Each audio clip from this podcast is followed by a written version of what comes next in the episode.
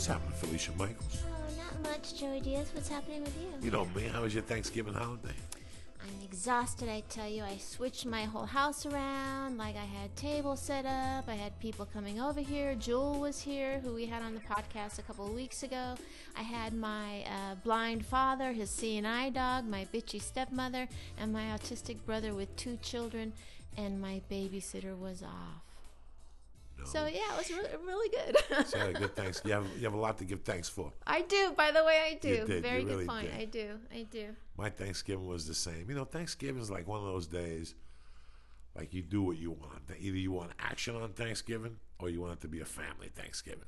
Right. this year, yeah, I just yeah. want it to be like a family type quiet thing. Yeah. You know, it depends on the week and what's going on and how you're rolling. You know what I'm saying? Yeah, and I mean, it was fun. Like when my dad was, he did the turkey. My dad made the turkey, and as he was stuffing it, I would go behind him and uh, yell out to him, "Yeah, give it to her," you know, you know, because he can't hear and he's blind, you know. But he laughs, he gets it. So it was a lot of fun. It was really cool. And uh, did you guys make food? You guys went out, right? To We made a little food in the morning, Uh-huh. you know, so when I got up, I could have something at 12 because I'm very picky about my fucking Thanksgiving, you know the deal. And then uh, about 4, we went over to my friends and sat there. And I didn't even eat turkey. What? I had, uh, when I went over there, I had, uh, he because he had like turkey and stuff, but he also had stuff around it like black beans and rice and pork chops. So I had some black beans and rice there. And that Uh-huh. it. Mr. Fly, come over here. Stop creeping around. I That's weird. Don't creep uh, behind Joey I like didn't that. really fucking. Uh, you know, like I said, Thanksgiving was. Well, I didn't even watch football. I watched like the first game for a little while.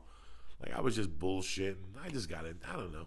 It didn't feel like Thanksgiving this year. They didn't mediaize it, so it didn't get into your fucking head. They went right from Halloween to Christmas because they thought things were so bad. They eliminated Thanksgiving. Right. The day after That's. Halloween, Yeah, they were yeah, playing fucking true. Christmas Yeah, commercials. yeah. They said, "Fuck Thanksgiving. We don't make no money on Thanksgiving." There was Christmas stuff out before. Yeah, uh, before Halloween. Yeah. So you know, t- Target did the. So it didn't even feel like uh, today. I was sitting there. and Last night was very windy, and you could see like uh, some of the, the people said there's no color out here, and you could see like the trees are changing color. Did you see that last night at all? Uh-uh. What do you Like mean? the- when it was blowing up yeah, the like trees? uh, yeah. this morning I got up in the trees it changed colors. There was so much shit, but it's so weird. Like nobody talked about Thanksgiving. I don't even know why I said that about the trees. Who the fuck knows? because you love trees. No, I don't like fucking trees, but it's just Fuck so weird trees. that uh, like they didn't even publicize it, man. They didn't talk about. it. They didn't even tell a story about pilgrims. I didn't even hear one fucking thing about pilgrims. you know what I'm saying? true. All the pilgrims were right at about that. Occupy LA, and they got kicked the fuck out. Did you see that? Finally? they got kicked out. Though it's all yeah, over. Yeah. But at the You end, it I was just It's going to change. It's going to shift and be well, something else. they got to get out of the '60s. The '60s movement don't work. It's 2011. You know what I'm saying? We got if you're gonna fucking uh, go after these corporations, we got to boycott them on a daily basis. Yeah. Monday and two. In the '70s, there was no gas. They had the energy crunch. You don't remember? It, people were too young, and what they do is they put flags out like orange. If your plate ended on five, you didn't get fucking gas. Red, they had green. So every number had like a color, and those were the days you could get gas. And that's what we have to do. You know, like I've said it before. Three years ago, they raised the price on airlines to fucking check your luggage. Well, Mm-hmm. the price of gas went down. They kept that fucking surtax. They were making three, four million a year off luggage alone. Boycott those motherfuckers. Don't come crying to me. What do you think? Because you're on the fucking White House lawn, people are gonna give a fuck? Hit them where it hurts in the pocket. You know what I'm saying? So that's it's over. It's over in L.A. You know, for now. I'm gonna be the new media man. I'm gonna be the new fucking spokesman. I think because I got ideas. I You just don't ideas? know how to do the computer stuff. You got Well, these that's the thing. As you were talking, I was thinking those people that were at Occupy LA need to put down the hacky sack and the hula hoop And the get weed signs and the get tents. some hacking skills and you know get. You finance the taken care of. movement. Yeah. You finance the movement. You make cookies. You you know, and people buy your brand, and then you take that money, and this is how you finance the movement. Yeah. You know, Fidel sold fucking heroin. You know, and, but he took over Cuba. Eventually, it fucking panned out. That's what you got to do, and attack it from a. You know, there's 13 year olds that hack into the White House computer. Uh-huh. Hack into American Airlines and switch their fucking flight schedules around and see when the luggage, when your luggage is supposed to be in Baltimore, it ends up in fucking Belgium. See if you'll fly American Airlines again. That's what you do. Like what they were doing in Fight Club. They were going after these people, blowing up buildings, whatever. Non-violent. I'm, I don't want nothing blown up. Hit them where it hurts, in the fucking pocket. Oh no, that's what I think. Is Hit them where it It's hurts in the shift. pocket. You know what? The first corporations you go after are the ones that are overseas, that are getting the tax breaks, that are really taking the work from our country. See, the reason why Detroit is so fucked up isn't because it's fucked up, it's because all the car dealers got out of there because they figured they go to fucking Hong Kong and get a Puerto Rican kid to fucking weld it for a dollar a fucking hour.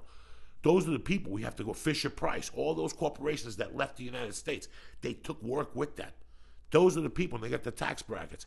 This isn't a fucking political show. Why are you get me fired up in this Well, shit? because it's an interesting topic, and I really like to hear uh, what you have to say. We're back, bitches. Being the Beast podcast, Felicia Michaels. Joey Diaz. What the fuck is really cracking, you sexy motherfucker? Oh, you're just the sweetest. Sexiest motherfucker. You put the weight on, you're doing those crunches. Look Yeah, but you. you notice I don't. I keep it dark when we record, so that uh, What I dark? Look you look, better, you, yeah. listen, you're like fucking, you, ever, you know who Bernard Tony is? No. He played basketball for the Sixers. He's a little brother with a lot of teeth. He could shoot in the fucking dark and make 20 footers. That's like you. You look good in the dark. Even with 3D, gla- even if I'm blindfolded, I know that that little monkey's on ah. fire. You know what I'm saying? That's how I roll, ah. bitches. Real quick, I just want to give a shout out to our sponsors, taintedvisionart.com. One of the best fucking websites. I get stoned and just go on them for hours and I dream went on it the other day, It's yeah. fucking neat as shit. cool. They got the rock posters, you got your vinyl toys, you got some nice prints, and they're having a Black Friday fucking sale. So anything over $100, you get free shipping. End the story in the continental United States. So in your Alaska, you're gonna have to walk the fucking package across that river, bitch. You know what I'm saying? Because the buck, the train ends in Seattle, motherfucker, in Bremerton. You follow me? I'm following. And that's it, man. That's all I got to tell you, Felicia. You look great. Everything is beautiful. What do you got going on this week? Any comedy? What's Uh, well, last night I performed at Sardo's. How was it? Cool as shit. Time. You know what? I was fucking petrified. I gotta tell you because uh, you know doing a gig like that, it was a lot of fun. But it's a, it's a, you gotta bring it or it's complete humiliation. Yeah, it's a weird, it's a little bar type thing right here Right. in Burbank. It's very small and, uh, And they do karaoke after it. And on Tuesdays, I guess they do porn star karaoke. Porn star karaoke. Yeah, it's really cool. It's actually very it's a- cool. and the owner looks like he's a thousand. He knows Sinatra. Yeah. You know, he hung out with Rock Hudson. You know what I'm saying? Right, like, he just knows fucking everybody. This guy. You know what I'm yeah, saying? yeah. So it's a very cool place, and uh, and it went good, and I I was I like that. So thanks to Brian Monarch for getting me that. Brian Monic's a good fucking man. He is, he is, by the way. You know, I was telling you outside that the last two or three months, you know, people have been listening to the stories or whatever. And for some reason or another, I can't feel gla- I can't feel serious when I talk to people with glasses on. It's the weirdest thing, you know. I feel like I'm looking at some like a principal. But anyway, it's so fucked up that I've been getting a lot of emails, and there were more and more about people going away. People like they got busted with weed, or some guy wrote a check, and and the last couple of weeks it even intensified. Like, hey Joey, I'm going away for three months. What do I expect? You know, I'm going to prison. I'm going to county. I'm going to whatever. And uh, about a year ago, you had the, the, the pleasure to go out one night, and you met a young man by the name of George Perez. And even before we had guests, Felicia was saying, "I want to get George Perez on the podcast." That's how interesting you seemed to her. Thank You know that she kept saying, "We got to get George Perez on the podcast." Something about George. And we started doing guests two months ago, I always had you in mind, and here we are, ladies and gentlemen, my little brother from Payaso Comedy Slam, George Boom Boom fucking Perez. You know what I'm saying? Yeah, what's up, man? What's going on, everybody, on the podcast Beauty and the Beast? Felicia Feel? Michaels looking better than ever. Hell All yeah, man. Nice to see you, George. Thank- eh, you know, you're the reason I've been out. What do you mean? If you, when you see a real woman, bro, because you know, I'm used to seeing women in green outfits. yeah, yeah. When you see a woman, yeah, no, no, You know what I mean? It's, then you're like, whoa, shit. Look at Felicia Michaels looking good. I ain't going back to fucking county no more. No. Yeah. I ain't hanging out with the brothers and putting on magic shave no more. You know what I'm saying? I'm going straight. Joe, you're the sweetest. We'll spoon later. All right. But it's so weird that George Perez, you have one of the most interesting fucking story. When was the first time you ever got arrested? Let's get this out of the way. Shit, first time. Were you a juvie? You Yeah. Were, okay. See, I never got in trouble. Okay, you know what? The first time I got arrested, I think I was in fifth grade, and we broke into the school and we stole our teacher's marbles because she was being a bitch. And they charged you for stealing marbles? No, man. Like the some older kid did it and he got caught and he told on me. And then my dad came to the office and they were like the principal was like, Your son's not telling who did it. And my dad's like, Get in the car. Because my son ain't gonna fucking tell, so you can have all his friends beat him up so you can find out. You investigate. So that was the first time I went to jail. Went to juvenile hall, dude. How long did they put you in juvie for? Just three days. oh, that's not that yeah, I was scared, but it was cool. Now, when did you become a comedian? What year did you exactly become a comedian? Damn. I don't know. 2003. And when did I meet you? I met you in two, like my eighth month or tenth month in the game. I remember because Felipe Esparza is like, "Hey, Joey Diaz spoke good about you, bro." I was like, "What? Joey Diaz? Where?" yeah, I met you at that one place. I was actually in the crowd. And you were talking about eating my girlfriend's pussy with chopsticks. Not your girlfriend. He you know. drops it down Yeah, politely. he drops it down politely. but it was on stage. And then we shot Payaso Comedy Slam. Yeah, we shot Payaso Comedy. Slam. November 2005 or something like that. Was it something like that? Yeah, it was. Payaso was a show that was uh, done for Showtime, and I, we had no idea. We just showed up to pick up a check in San Bernardino the day after Thanksgiving, and six months later we got the call that the Hey, show's gonna air. crack. It's gonna crack, and we were excited, but something happened. Like this is you got into comedy in 2003. You get this Showtime thing with us. Yeah. The thing airs. It's with the highlight of your life, and here's where it kicks in. Holla at me. All right, dog. So you know I'm rookie in the game and shit. You know Jeff Garcia's hooking me up. I'm getting love. You know I'm meeting everybody, and uh, I get that MTV Yo Momma. Okay. So that blew me up. And then they needed a cholo on Mind of Mencia, so I got that. So then Alex Reymundo hits me up to do payaso with you guys. So, sorry, let me rewind. So when I'm filming MTV Your Mama, I come out and this guy that I fought at the park recognizes me from TV. But I, I you know, I kind of broke his face and shit. So, uh, Okay, but you have to backtrack here. Uh, so, Okay. what happened? You got into a fight with someone. Okay, so I'm at the park. Hey, case closed. I can talk about it. So I'm at the park. You know, you know, you play basketball. You know how men are. Like if you bump us, we're gonna be like, oh, I'm gonna get this one on the way back. Right, later on. So I'm kind of bumping this guy because he's playing me aggressive. So I'm getting him off, and then uh, he throws an elbow on me, and I was like, what? And let me kid you this. And I mean, hold on, let me kid you not. Another choloism's coming out. My son's sitting on the bench, bro, watching me play. I got my little seven year old. Yeah, it's my dad. You know what I mean? Because this is the park where my neighborhood is at. Like, this is where I grew up. So we're playing whoop de woo. Then he starts like pushing, like fouling. So I take a step back. All right. This guy swings on me, man. Dog. I duck. Came up with one of them crazy uppercuts, Street Fighter all you can. And that was it. It was a wrap. I started pounding him and I finally realized where I was and I jammed. I got my son and I jammed. I jammed, jammed, jammed. I jammed. And uh That was the end. that was it. Never heard about it again. I'm working at California Girls. Remember when I was a DJ at the strip club? Right. So I'm in there and stuff. All right, guys, coming up next week on My Dad Was Never There. Boom! The cops break the fucking door down. They're in there with guns. All right, get down. I'm like, what the fuck, dog? I only got weed. You know what I mean? I don't know what's going on. And they take me in. But he had seen you on TV. He seen me on TV. He seen you on Showtime or on No, he seen me on MTV Yo Momma. So then he, he what did he do? Did he call the police? Well, he he called it. I guess there's like a gang unit investigator. okay. From what I heard, the cops told me that you have a year to file a, a complaint. He filed the complaint the next day, so Medi-Cal would cover the coverages. Since they didn't know who I was, it didn't matter because it was under investigation now. So once he identified me, it was like, let's go get him. And then when you when they arrested you, what did they charge you with? When they arrested me, they tried to charge me. They booked me on um, assault with a deadly weapon, aggravated assault, street terrorism, and a great bodily injury. Because I guess he had to get surgery. Like his eye fell out. I was tripping, man. Because I don't know. You know, I was in a different state of mind. I'm a comedian now. You know what I mean? I was like, what? Even when the cops picked me up, they're like, "Hey, man, you supposed to be a gangster? Is this the right dude?" I'm wearing a Nintendo jacket. so yeah, man, it was a trip. But this is the crazy part. So they booked me. I go to court. You didn't go to court the next day, real quick. To get charged Yeah, the judge was like, formally.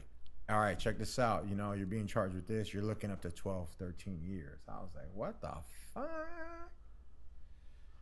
I call my brother, man. I tell him, "Hey, you know, because we're still filming MTV Your Mama too."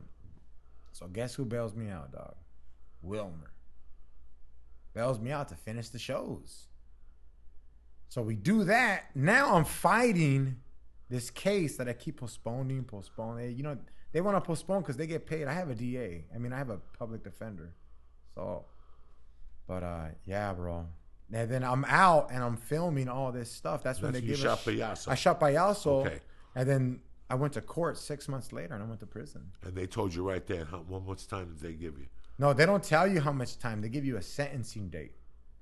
Like you go to court. Right, right, right. Then they give you a sentencing date. Yeah, so the Right. judge, like, I, I had a jury and shit. I was like, you know, I'm gonna beat this. You know what I mean? You know, when you look at the jury, you're like, what's up? You know, you get, you're cocky. This is my third year into comedy. I've been on TV three times. I'm cocky, dog. You know what I mean? If I see George Lopez, I would have walked up to him and gave him, "What's up, dog?" You know what I mean? I'm cocky. And all of a sudden, man, they were like, guilty. How fucked up is that feeling when you walk into court thinking you're gonna walk out? Man, it's like it's like when you were little and you got caught stealing, but you still have the item on you, and they just pulled you in the office. They're like, "There's some M and M's missing." And you're like, "They're in my fucking sock. I wish they dissolved." I was just hoping it went away, bro. Like you know, I I- felt like I was gonna go, but I knew I wasn't. You know, because like my suit didn't fit right that day. I'm in a suit. I have hair. I'm trying to look as human as I can to what society wants it to be. So I'm in there and shit, and boom, I'm in the fucking county jail with the suit on. Everybody looking at me like, "Who the fuck are you?" You know, it's the weirdest thing because there's nothing like going in. Like I had a, they called me on the Friday before the sentencing on Monday, at four o'clock, and they go, Joey, you, the Department of Corrections, turned you down. The, the uh, local halfway house, Uh-huh. they turned you down. They're not going to accept you with the machine gun charge. You're going to go away. It's up to the judge. The judge has the last thing. But they called me Friday at fucking four. You know, I got no leg to stand. I got a half hour to make calls. So Yeah. you know, so I just did what you would do. I went and got a fucking eight ball. You know, if I'm going away Monday, I'm gonna get this party started till the end. They're gonna Yeah. reel me into that fucking court. And I remember going in, and all of a sudden, like Saturday, my buddies calling. They're like, "Bro, when we heard you going sentencing, we're flying in." So my gorilla buddies flew in. They're like, "Bro, what's the story? We're gonna go in there with you. We're gonna tell the judge you're a good guy, and we're gonna take you home. We got an ounce of coke in our pocket." I put on my Armani suit that morning at eight thirty. I went down there. I'm like, I'm gonna beat this. You know, I'm gonna walk in there and be me and razzle the judge. And there's no feeling when the guy just looks at you and he goes, I'm gonna impose my sentence on you. And he lowers his and you don't even hear right. Yeah. Because I heard six years Department of Corrections. I couldn't hear. I kept thinking like, what the fuck did he just say? Yeah. Come on. And I'm, I turned to the judge. and go, they got an ounce of blow. Let me ask the attorney if he could keep me out for an hour. Just all I need is an hour. You know what I'm saying? To get talked in to move to Bolivia. But I knew I couldn't run because America's Most Wanted was on. So I knew I couldn't run. I knew that they're always going to get you 40 years from now. So I was stuck. When that motherfucker said that to me, I, I, I was like, ask the judge if I could stay out for it till tomorrow to take care of stuff. And when that motherfucker picked up that stick and he went, bam, like all your energy goes out of you. Like I went in the cell and just went to bed. In fact, I had a little coke rock in my suit jacket. I crushed it up right under the cell, right under the camera. I blasted that motherfucker, and I fell asleep. It's like drinking six Red Bulls and going to sleep. Yeah. Because my body was done. Like the suspense was over. That's And- it. yeah. I'm going to fucking jail. And there's nothing I could do. Nobody could get me out of here. There's no window. There's nothing. That's your release date, and that's it. That's fucking it. You know, it's just, uh, and people have no idea. You were saying outside, when did you know? When did I know? Well, you know what? They first they put you in the county, right? Right, You right. go to the county. They got this thing called the the loop. It, it in L.A. It takes three days to get a bed.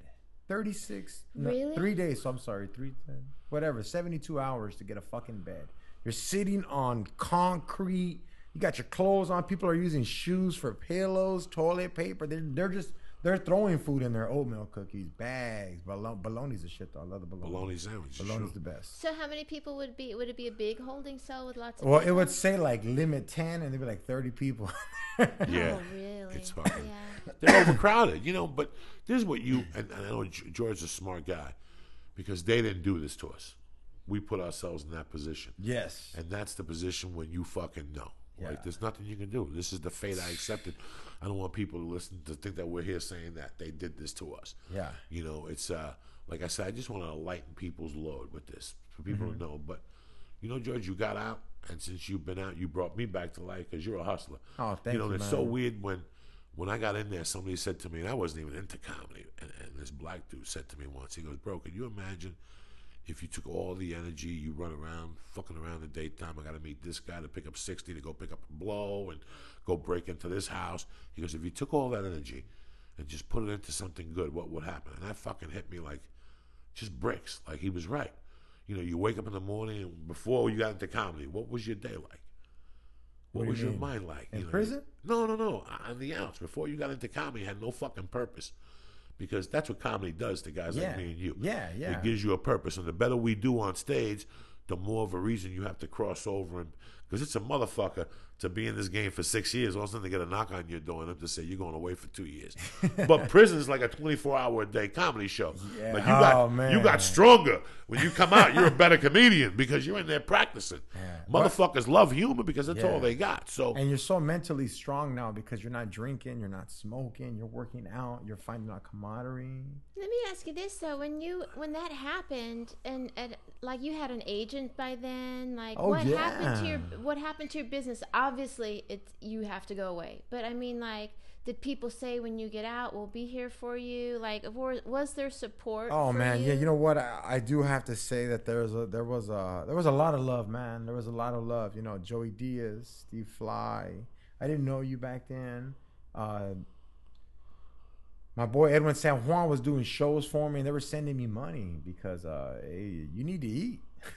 but yeah, you know Frank Kelly, Dan, uh, Dan Godfrey from the Improv. You know they were they Yeah, were they're cool. good they came people. open arms. You know. And when I first got out, it was a trip because I didn't do comedy when I first got out. I, you have to prove to you have a real job. So I was doing construction again. And then people were looking at me like, hey, dog, ain't you on TV and shit? and other haters are like, hey, go get some more concrete. I'll get your ass out of here. Yeah, it was weird. It, it, it, oh, it was weird. How long did it take before you did comedy again? It, it took me two months where I just told my POA, man, I'm to do comedy. If you need a pay stub, I'll give you a pay stub. And he's just like, do what you have to do. He noticed I wasn't a druggie. I was taking care of everything in program. And uh, true story, bro. uh, Manny Maldonado booked me to do a show two days before your show. And I was kind of like, man, I'm not feeling good. I'm not feeling. For some reason, I didn't want to go to that show. and then when I did your show, excuse me, I felt real comfortable because I was scared. You know, I had to follow you, Joe, Edwin. I was like, damn. And it took me 15 minutes to find out. you're back. No, like, hey, dog, you've been here before. Yeah, you've been here before. You're back. Yeah, yeah, fight. But yeah, man, it was it, it was cool. You ever want to get locked up again, Joe? Nothing. Like you never. No, wanna I never back. want to get locked up again, but there's times that like I miss people because I met some real good people in there, you know. And I just like, damn, like, can I go to, can I just go to yard for an hour? Can I go visit? Yeah, yeah, yeah. yeah. you know, can I just show up and be like, hey, dog, you know what I mean? I got some new jokes I heard. but yeah, but you know what? Um, I got a lot of buddies that still write me, and I, I got a lot of love, man. Are you allowed when you get out of prison to go visit your prison? No, you can't visit as long as you're on parole and probation. You That's what I was watching Sons of Anarchy the other day. Yeah. Did you see that? come on, and man. the guy's on parole. And I told my wife, I go, that's bullshit. You can't visit. Yeah. It's like when Tony Soprano went to visit Junior. You Yeah, can't visit. hell if you got no. arrested one time, they ain't gonna let you in there. No. Especially if it's like a family, they ain't gonna let you to fuck in there. I don't know Yeah. what. You know, A family under good-looking- investigation. Yeah, the good-looking blonde guy in Sons of Anarchy is out on fucking bail, and he goes to visit the guy in jail with the one eye on him. Like, Yeah. What the fuck is going on here? What is this shit?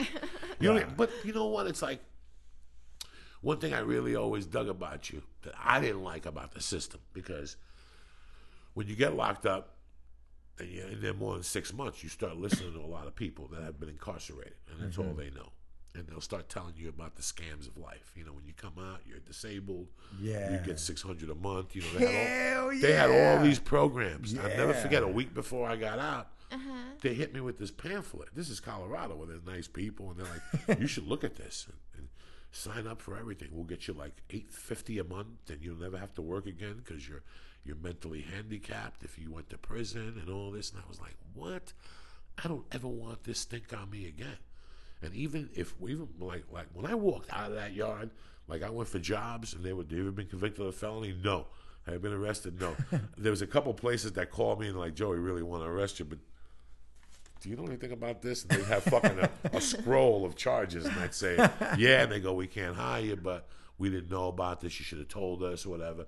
But in my mind, I was never a felon. It was a mistake I did. Yeah. And I wasn't going to take the fucking label because that to me was the most important thing. You fall in the hole. It's no different than, than, than having cancer when you're 25 and beating it.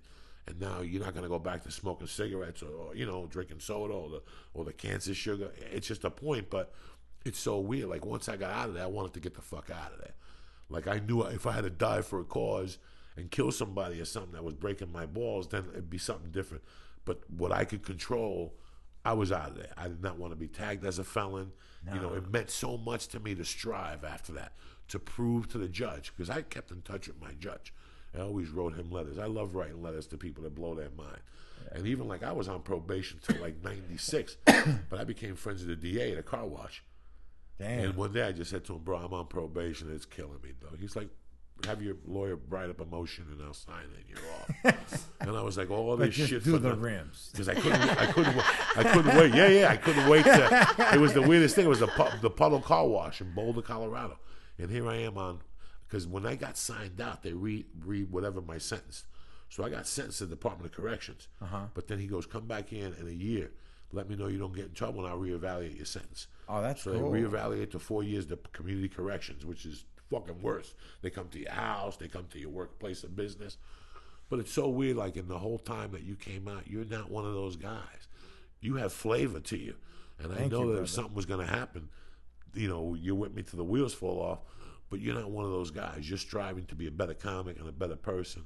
And it's Yes, weird sir. that a lot of people don't do that. They get institutionalized and that's all they know. And that's all and they don't even feel comfortable on the outside. Can you imagine Now that? you know when I first do when I first got out, it was weird. It's man. weird. It was It's very weird. weird. Well, I wanted to ask you this though. Uh, when you went in, uh, what did you?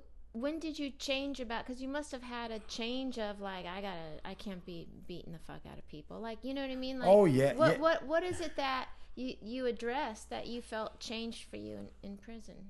Well, you know what? I didn't think that till like my later year because my first day in prison, I, we walk in and uh it's fucking prison is so different from the county. You walk in, it's cold outside, the grass is wet. You could tell it's never been stepped on, so that means no one leaves the building. You walk in, your enemies are right beneath you. They're letting know, yeah, those are your enemies, and you guys go up there. And I went into a cell where the guy that was there before me punched a cop. So he- they threw him out, put him in the shoe, and they're like, they just, you know, they just throw him in. So they raided my cell an hour after I got there. They take you outside, put you through a metal detector in, in sandals and boxers, and it's like 20 degrees. This is Wasco. Your mentality changes later when you're like, all right, I know what I did. I've listened to people, you know, you, you get used to it. And later I was just like, you know what? I fucked up. I have to accept that as a man that I can no longer just punch people because they threaten me.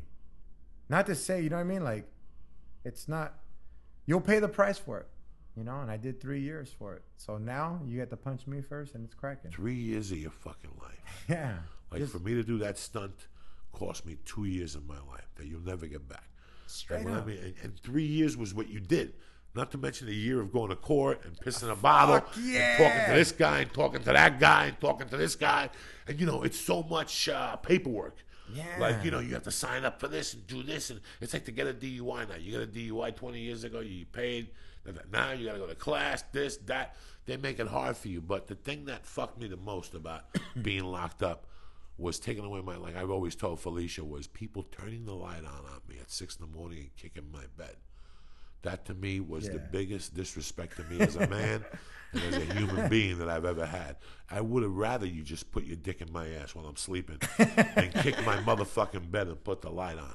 Because that's when you realize because if somebody does that to you on the outside, even your wife, the third time, you will jump off that bed and get in her face and go, What the fuck is your problem? Yeah. What is your malfunction? If your kid did that to you, Felicia, three days I in a row. just thinking I better Three stop days doing in a that. row. I was totally Yeah. just thinking that. It's it's not you. You're you're a mom. You're supposed that's your power stick. That's your upper hand. But that's fine when you're 13, not when you're a grown man. Not when you're a grown man, you got hair on your balls, Mm-hmm. Oh, and you have to wipe your ass and shave, and, and people come up, get up, Perez, boom, and they kick your fucking bed, you know? And, and, and that to me was the fucking hole in my heart. Like, these people would not get away with this under other situations, but I also put myself in this situation. yes. And that was the, the, not the honor, what's the word, the humbleness of it. Like, I got uh-huh. very humbled after that Yeah. that that's what I didn't like. I didn't like the thing I, I didn't like. But prison, George, tell him we could do it. Look at George, we could do it standing on our head. I'll go there right now with a bag of dope in the cell, Yeah. smoke, watch a black and white TV, and Yeah. be happier than I've ever been in my life because you know where you stand. Yeah. You know that me, Fly, and him, we got a bag of chips.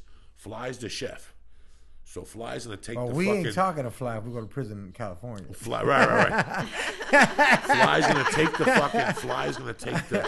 It's it's the weirdest thing because Fly's gonna take the iron beam out of the iron Make a stinger. and make a stinger and make cheese for nachos. Yes. And he's gonna make Warm nachos. Uh-huh. and we're gonna both chip in a quarter for his nachos, and then I'm gonna bring the Hershey bars, and George's gonna bring the three sodas, exactly.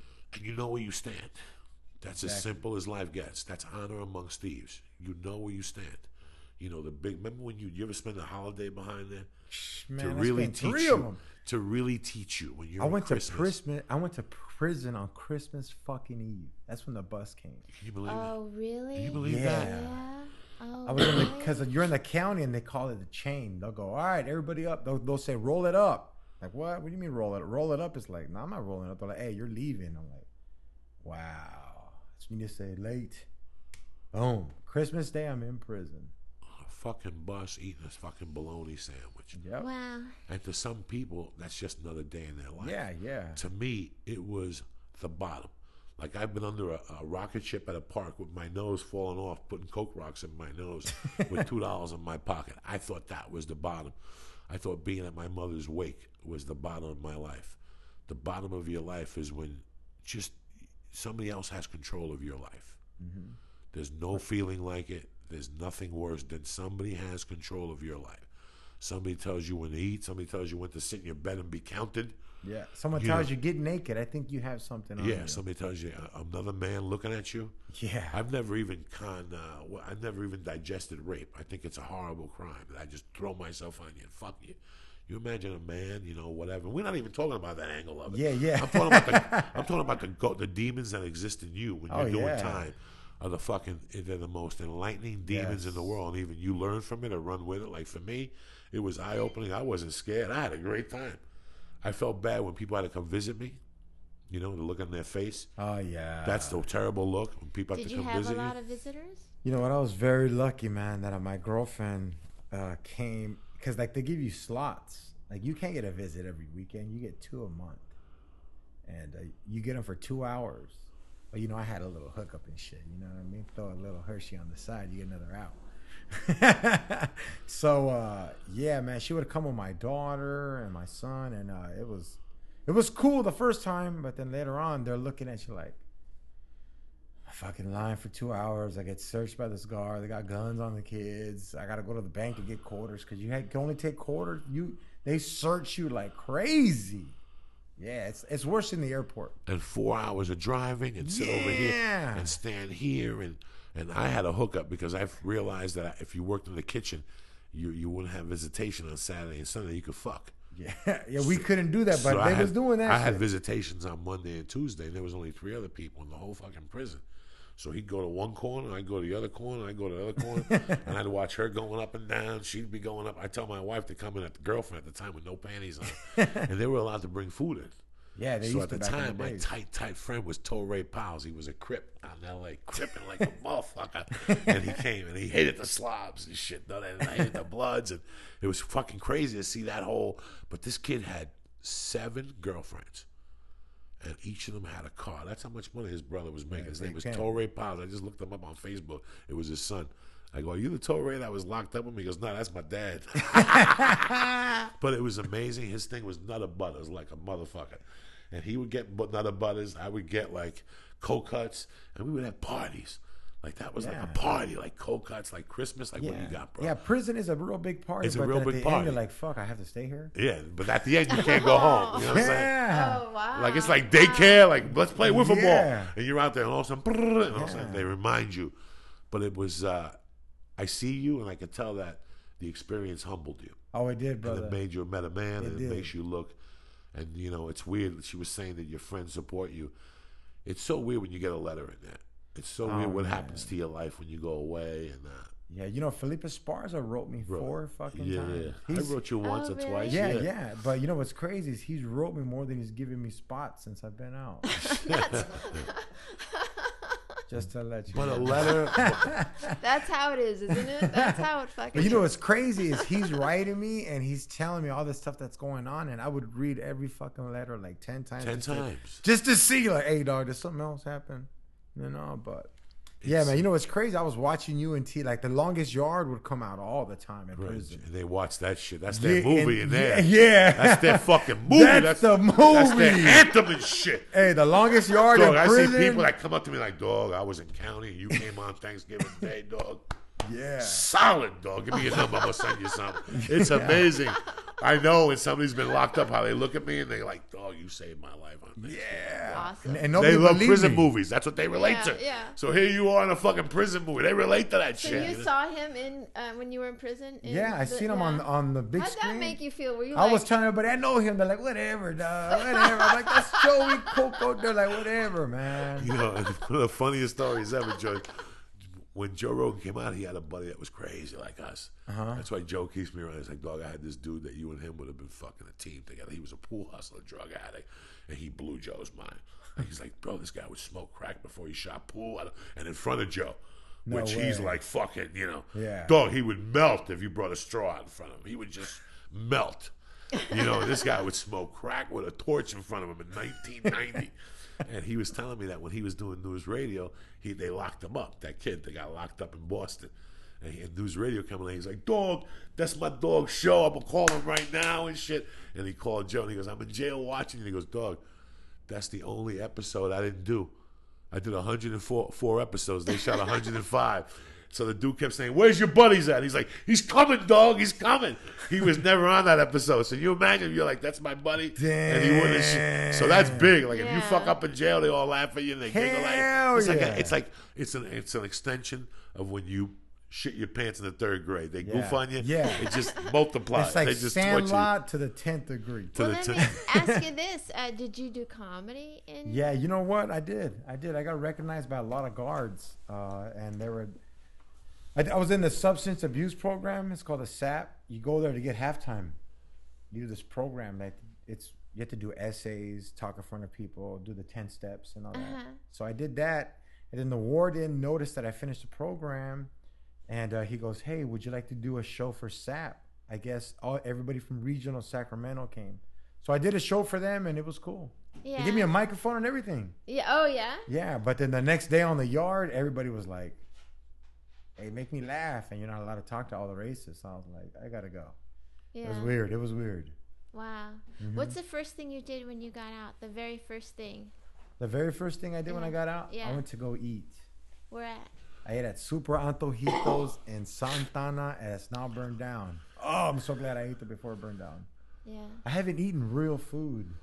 So I had carne asada with avocado, rice, and beans, and a big fucking 32 ounce caguama. And I was faded like in a half an hour. And then we went to Disney Walk. I was starting to trip because people were getting too close to me. You know, the kids were like trying to be all touchy. I'm like, hey, back up. Something might happen.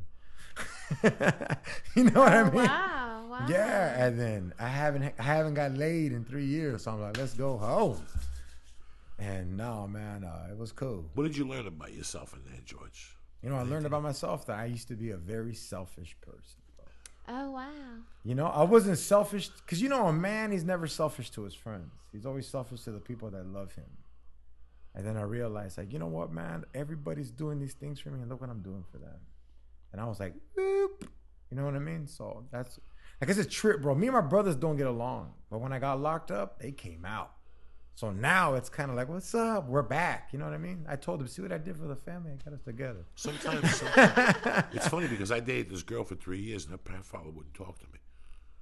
my father wouldn't fuck. I go up there, how you doing, Mr. King? Nice to see you. Great, nice. Go eat.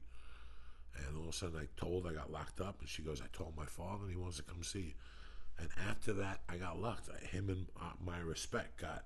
But it's funny how you think going to prison is bad. Like at first, I thought it was something bad, and if it wasn't for prison, I would have never became a stand-up because it solidified my audience. Like it, it people would listen. When people would say, "Go up there on Thursday nights," because the Uh-huh. Yeah, projector would always break. night. it's concert night, so they would instead of watching the in those days it was the Cosbys and something else. Okay. So either you could watch the Cosbys, or you go to the cafeteria, and they'd have movie night, like dumb fucking movies, like ten years old. Yeah. And the projector would always fucking break. Yeah, and it would make me go up and do stand up, and it was so weird that I learned that in there. Like I didn't know, I didn't fucking know what stand up was. I thought you just went up there and talked. I didn't think you wrote jokes. And you know, you only in those days in the in the in the seventies, you only see stand up the guy once. You know, you see him on the Tonight Show, and you wouldn't see him again. So I didn't know what the guy talked about tomorrow night. Uh-huh. So it wasn't until three months that I would do my little Thursday night to the guy that killed his wife and her husband for cheating on him and shit. Some crazy dude that was a librarian. You know those dudes?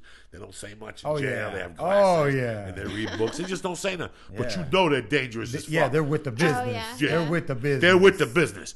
So nobody talked to this fucking librarian. Yeah. And nobody even peeped in there. and one day he came over to me, he gave me a notebook. And that, that killed me, Felicia. Killed my insides. That this guy killed his wife and her lover. But he took the time to scam a notebook for me. Hell yeah. This And guy that's a had big 20 that's years. contraband. That's contraband.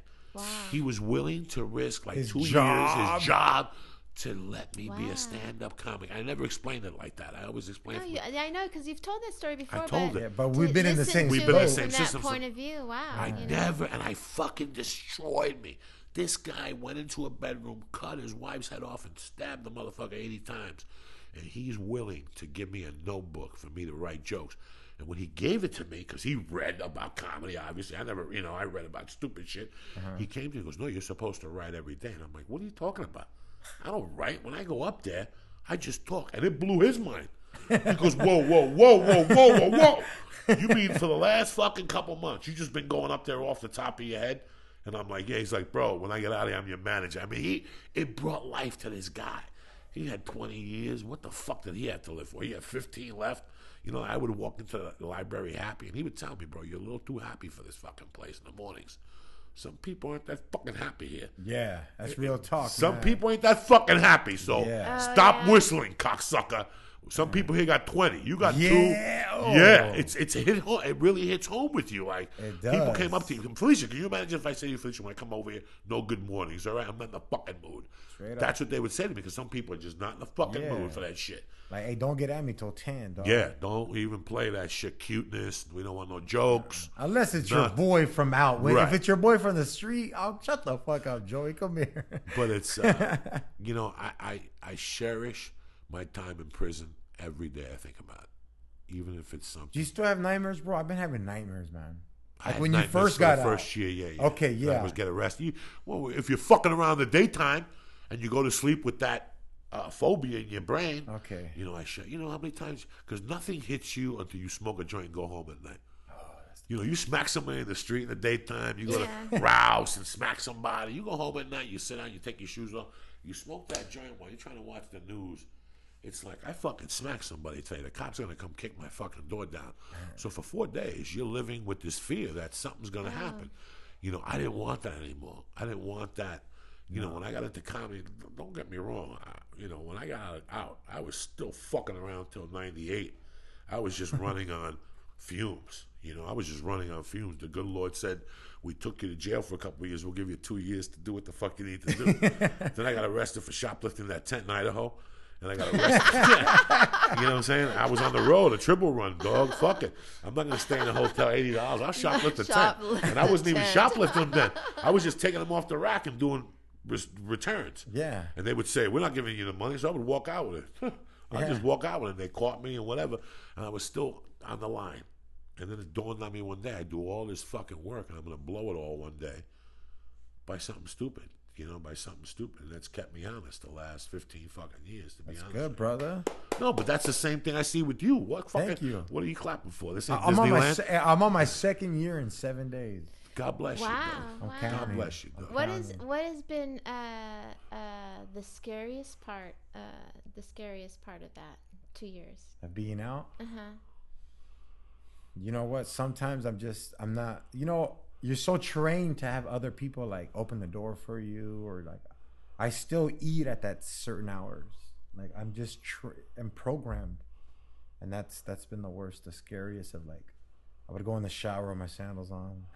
I would wake the Oh wow. Really? I would wake the kids up early. Hey, get your asses up, man! It's time. You got no. We got to go to yard. Like, get up. We're gonna. I'll take them. It was weird. It, it's just you're like in jail for you to get people's attention. It's like, hey, radio, radio. That means everybody. Like I'd be, just weird little things would happen. What's been the uh, the happiest point? The happiest Uh point. huh. Where you were like, "Fuck yeah, this is why." Just going to my schools, my son's graduation, my my kids is like things where they're like, where their friends go, "Hey, that's your dad? Fuck is he been?" and I'm like, "Yeah, man, I'm back." You know what I mean? That Christmas, the first Christmas when I got out was that was it. That was it. Yeah, it was cool, man. Family, family. It's been uh it's quite interesting. Like I said, there's not a day that goes by that I don't digest two parts of it, a giggle. Know, you Yeah. giggle about like being in county. When lockup comes up on TV or something, and you're like, "Man." Like I remember going to Boulder jail, and for the first three weeks, like I was running the place. Like you wear your own clothes. They would leave the cell open. You call long distance. you know, I would drink my milk. When you don't drink your milk, you could trade that shit for anything. Exactly. Two things, three things of milk at night. Shit. I would drink Kool Aid like a motherfucker. I had 22 Kool Aids. You want a milk? You gotta give me two Kool Aids, though. So I always had Kool It's amazing the different system. Yeah. It's amazing that you you're at the uh, you're at the ground level of where that shit. You're back to being a caveman, pretty much. You're trading Straight for up. cigarettes. You, you know, you can only have a certain amount of money in your pocket, and there's different ways to bend the system, and, and you just get sick of bending the system one day. Yeah. One day you're like, how long am I gonna fuck with this for? Yeah. You know? Yeah, I mean, one thing I learned about prison is you you have to be a man and you have to find your food. Those are the two big principles of being a man, because a man is an honest person that's respectful, and finding your food is because hey, dog, you gotta eat. You know what I mean? And like it's a hustle, you know. Like you said, you could trade your soups. It's uh, that's a revenue in there, cash. Money's cash. So my money's cash. Food is cash. Food is cash, you know. It's, it's some cigarettes are cash, you know. Yeah. The gambling that goes on. It's amazing, like all the different things that go on in there. The drugs, like when I got locked up, I wouldn't do anything except acid. The guy from the library, the hippie dude that killed his wife, had acid. He had a hookup for because he was like one of those guys that liked to trip and shit. Because Uh-huh. they couldn't test you. They had to tap into your spine or something to get Oh, acid. yeah, yeah. Yeah, so you could do acid and get away with it. But there's people in there doing meth by the gallons. There's people in there doing heroin by the gallons. I mean, it- Are you people with serious, man? syringes up their asses. Like I knew some three guys that just did heroin every day, and they knew the system because one of them worked in the office. Because when I went and got locked up, it would come out up every morning. Three people out of your prison would have to piss, but it would come up the night before Uh-huh. on a computer. And this guy knew, not a computer, like an, they'd fax it or whatever. That's when the faxes were new. The state would release it the night before, and then they come and knock on your thing at six in the morning, and you had an hour to give them piss. Well, these guys stayed up all night, drinking water, vinegar, you know, whatever the fuck it was, you know. I mean, it was amazing. They had their own little system in there. Even when I went in there, I knew I didn't want to do coke. What I was in there basically for. I mean, mm-hmm. that was the root of the whole problem and I didn't want to smoke pot. I wanted to really give it a shot. You know, it was amazing. I laughed a lot in there, though, Felicia. I fucking you meet some funny, Oh man. fucking people, fucking funny. I used the line Hilarious. before on you guys. There was a guy in there when I got locked up that used to say that he didn't like rapists.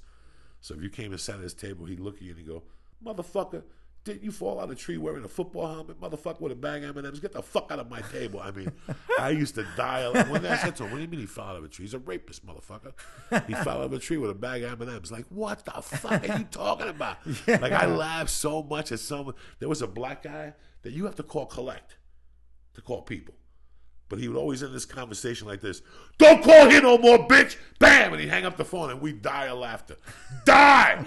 and he'd do it every fucking night. And every fucking night we'd die of laughter. Yeah. They didn't call him.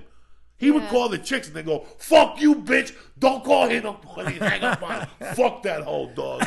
She ain't worth my time and shit. Yeah, we had some characters. There in was, dog. I mean, I could write. You got the, the, the meanest, the best guy I met there was a guy that looked like Don King, but he was cockeyed. I can't write that. and his name was Antoine Sp- Spencer Antoine. He was from something Louisiana. You know how they talk down there. And he would always say, till this day, I ask people out of respect for him, what time it is. It wasn't what time it was. It was what, what time it is.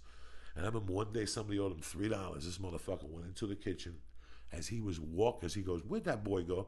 They're letting him out right now. He said, "With my three dollars," he went into that kitchen, got a knife this big, and chased that motherfucker for his three dollars. And I remember, dog, you got six months left. He's like, "I'll kill a motherfucker for three dollars." Yeah. This guy was, and he was fifty four, and I was a kid, but he was like my. He took care of me. And he was mentor. He was your Morgan Freeman. Oh, Freeman. dog, he made fucking Louisiana. But he told me he was in there for uh, involuntary manslaughter. Okay. And he told me the story. He goes, I killed a motherfucker in front of everybody on the street in Denver. He goes, I paid my way out. Fuck that mother. And he had a gold tooth. Oh. Gold tooth, cockeyed, with his hair sticking straight up. There was no Jheri curls allowed in those days. So your hair went straight. And there was another brother called Graveyard. Why they call you Graveyard? Because I put motherfuckers in the graveyard. That was his name, Graveyard. Damn. Graveyard, they oh, call him. That's a good fucking name. Yeah. I mean, you mean the extreme fucking black people, extreme. But Ant, there's, I think of Spencer. Ant- Every time I say what time it is, What is uh, what is the hardest uh, that you ever laughed in prison? Hardest I ever laughed? Uh huh. Like, was there a moment that was just Dude, uh, on my birthday one year, we made Pruno. what's that? Alcohol. It's wine. We can make wine in of the fruits. toilet, they make beer in the toilet. What? Yeah, we made alcohol. Burn it with sugar. It's Pruno. They, you look. You can look it up on Google. They'll show you. So where do you get the sugar? You just trade for sugar? Or? No, you, you Steal it out someone the works kitchen. in the kitchen. You steal it from the kitchen. Steal it from the kitchen, and everybody would get their oranges, and we would just grind them, and we would grind all the juice into a pillowcase, and then get the pillowcase and squeeze all the juice out the pillowcase and put it in a bucket. Then we would put sugar to bake it. Uh huh. In about four days, you got you some bomb ass wine, Really? strong. These guys Strong. get fucked up. They get tuned up in that every level. And I, I, I remember falling off my fucking bunk. I fell off my bunk to go to chow, and they're like, dude, stay here. And it was like eight of us just in the showers laughing our asses off trying to sober up because if they come and catch you, Yeah, you're done. fucked. You're done. Wow. You're fucked. Wow. 180 days added for that shit. Really? Yeah. Wow. They added on to they catch yeah, you they added 180 days because people are dying now. You know what I mean? drinking that Yeah, Shiraz from because some people don't know how to make how it. to make it. Right. So you're eat all you're doing is eating You're fucking- bacteria. There was someone that got there's, there was someone that went blind yeah. from Oh, drinking well, that what, shit. why? What kind of mistakes do? You, Some like- people eat it too. They drink it too early, Yeah. and you need to have a thing called a kicker. It's all the old fruit, Uh huh. and then it just it eats up everything, and you're just man. I'm gonna go make some pruno when I get home. Did you get into a fight there? Did you have any briefs in there? yeah, you know what? I had I had a I had a lot. You know how it is, man. It's just I didn't have a lot. I had one guy that had it out for me. yeah. I had like, this little long haired rocker dude, and it was kind of built that had it out for me. And he wouldn't bust my balls when he was alone with me, but he would bust my balls when he was around his buddies. But I knew a couple of his buddies. They were from the East Coast, so we Okay. clicked, but we're not really. But I had Spencer Antoine, and they, bro, they used to play dominoes in the laundry room, and they would put on "Don't Be Cruel" by Bobby Brown. If you want to see black people go crazy, put on "Don't Be Cruel." When Don't they jump around, cruel. don't, and they would go crazy. Put it on again. Put that mo. What time it is? And they just keep playing dominoes and fucking great. And one day this kid was fucking with me, and he actually said something to Antoine, and Antoine came to me and goes, "That motherfucker wants to fuck you." I said, "All right, let me give him some time." So I didn't really know how I was gonna fuck with him. So I got him in the laundry room on a Saturday morning, and I got him. I go, "What's your problem?" He goes, "Fuck you, motherfucker." I go, "You're alone," and he had long hair. So I tangled his hair with my hand. That's why I've never had long hair. I tangled his hair, and I grabbed the other one. I just banged his head off the fucking wall 15 times. That was the end of that. I'm gonna press charges. Fuck you, bitch. But he worked in the kitchen in another division, and all the kitchen people have to stay together. Yeah. So I stole the American cheese box. I told Felicia about this, and I took a shit in it, a long shit in it. And I took the, the thing that it had off the top. I had because for American cheese they put an American flag on top. I took the American flag on. I put in a piece of shit, and I put the box over it, and I put in his drawer under all his clothes and shit. So after about a week, that motherfucker started kicking, and it was oh. him, me, and a Puerto Rican guy. Where everybody else in the kitchen is black. So the black people started smelling shit. You've never seen fucking black people go crazy till they smell shit and they can't find it. they were going, "Who smells like this in this fucking dorm?" And I knew that shit was barbecuing. And his, look at Felicia's face. It was This is just so wrong. Sizzling like they were like, we're gonna go through the fucking dorm and find this shit. They started picking up bureaus and the box fell out and that dead shrinkable shit. When I laid it, it was like two feet. By this time, it was like four inches and just the nutrients that stayed in there. Oh, But the flag was still holding tough like a motherfucker. like a motherfucker. that dude demanded demanded to transfer out of and we had like the cake unit. We had TVs in every room. Oh, yeah. Like nobody ever asked to get released. Yeah. When he seen that piece of shit, he was like, I can't take it no Yeah, more. I'm mad. And did you ever go to a halfway house? No, no, they Oh. would. I, yeah, I heard those are crazy. Those are crazy. I never in my life did I get my dick sucked like that till I went to a halfway house. Especially the co-ed ones, those little Oh, freaks. yeah, the co-ed ones you notes when you sign in. I would sign in, there'd be a sign. I remember the best blowjob I got was on a doorway. Like I knocked on the girl's door. There was three girls in the room. She, Patrice Twining. I even looked her up on Facebook. I've been thinking about it lately. She opened up the door. I took my dick out. She goes, "Where's the blow?" I gave her like a little rock. I, she had like a, a home dress on with her nipples out. She had fake titties. I took my dick out. The counselors were up the hallway. She was sucking my dick. You know how the door goes in and they have the wall Yeah, every door. that's- that's the said- blind was- spot. wa- I remember weighing coke in the halfway house, and she came in, the, the counselor, and I had a big uh, pyramid. Uh-huh. And the pyramids would sometime blow up, and all the coke would go up all over the room. There was coke everywhere on the floor, and this bitch came in. She's like, "What's all this white powder on the floor?" I'm like, "The fucking ceiling's going down." and she walked out. I picked up every little fucking coke rock. I stole them, bro. The best times I had were in that fucking halfway house. I took the air conditioner out of the, the big room and put it in my room. And then you had a seven man room or you had a three man room. We had we had an old dude that looked like Norton that was a rat. He would rat on you if he did shit, so it was my job to get him out of there. Uh-huh. I was loan sharking money in there because you have to pay rent by Thursday. Yeah. You, loan How do- sharking seventy five Yeah. for one hundred two. Gotta pay me back one hundred two on Saturday because everybody gets paid on Friday. But if you don't pay your rent by Friday, you, uh, Thursday. Well, you now can't they go out. take it out of your check. Now they take. Oh, Felicia, it's brutal. Really? Yeah. Brutal. So I would loan shark money, and then I got it all the way to stay out till midnight.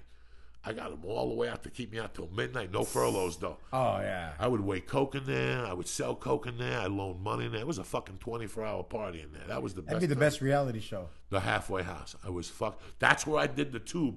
I gave them two hot UAs. They made me go to a rehab, like a on facility rehab, and I would. Patrice Twining was in the rehab too, because she would. She came up positive from the coke I gave her. And during breaks, I'd fuck her in the closet during the breaks at the halfway house. This chick was a hot little chick from Detroit, bro.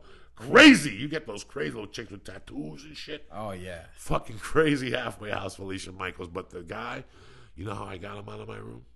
Finally, I put a thousand of those little cigarette things in the cigarettes. When you light them, they blow up. this guy was one of those guys that woke up in the middle of the night and would light cigarettes up. And one night, bro, I said, I know how to get this guy out. And I stuffed every fucking cigarette he had with those explosives. And then he was on the bottom That's bunk. terrible.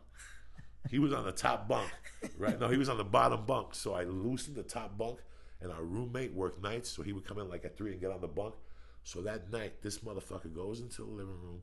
I see the darkness, and I see the cigarette come out of the pack, and I hear the lighter, and you know, like the lighter reflection on the wall. I'm just watching this fucking wall. I'm not even watching him, Felicia. I'm just watching the wall. And all of a sudden, I hear, ch- and I see a light, and all of a sudden, I hear him go, and all of a sudden, I just hear, bah!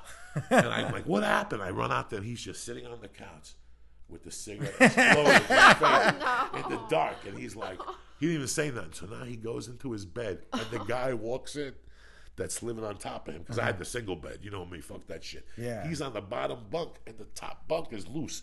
This guy goes, "Ooh, am I so tired?" The old guy's in the bottom. He jumps on the bunk. The bunk goes down, lands on the fucking old guy. When I got back from work the next day, the room was empty. I just had the Mexican Alex Rea. I still remember Alejandro Rea. I still remember my roommate at the halfway house and shit. That old man tapped out. He said, "Put me back in a seven man room." Them motherfucking Cubans Yeah. are crazy. Yeah. He had to roll it up. Hmm. A lot of fun. For, Felicia, you should get locked up for a couple of days. You- Yeah, I'll be your I think I'll pass. no, George, I really, me and Felicia really wanted to have you on because we thought that Thank you, man. you know some people get enlightened by you know it's it's And as you can see, me and George, out of all the jokes we're cracking and shit, uh-huh. it's not. We're comedians. We had to make a joke out of it to coexist because they're taking your fucking freedom away. I want to give another shout out to our sponsors, taintedvisionart.com. Go over there, go to the webpage right now, smoke a number, see what they got. They got great, great Christmas stuff. I also like to give a shout out to NOCC, the best in medical marijuana, 4850 Lankershim. I want to thank George Perez for coming out. Also, Felicia and myself, Joey Diaz, have dates available for comedy if you want to book us any of your comedy clubs or any private functions. We either come together or separate. We'll do whatever the fuck you need. Let us know. And also, Felicia, let us know about iTunes. What do they need to do? Oh, you guys, if you could just go on iTunes and leave a review, that would be wonderful because that actually helps to drive our numbers and get us up in the rankings on iTunes. And by the way, thank you for listening because the numbers were absolutely fantastic last month. We appreciate that you take time to listen to us. And uh, if you would like to book us, you can email us. That's how you can get us booked at Beauty and the Beast podcast at gmail.com. Stay black, bitches. We love you. Mwah.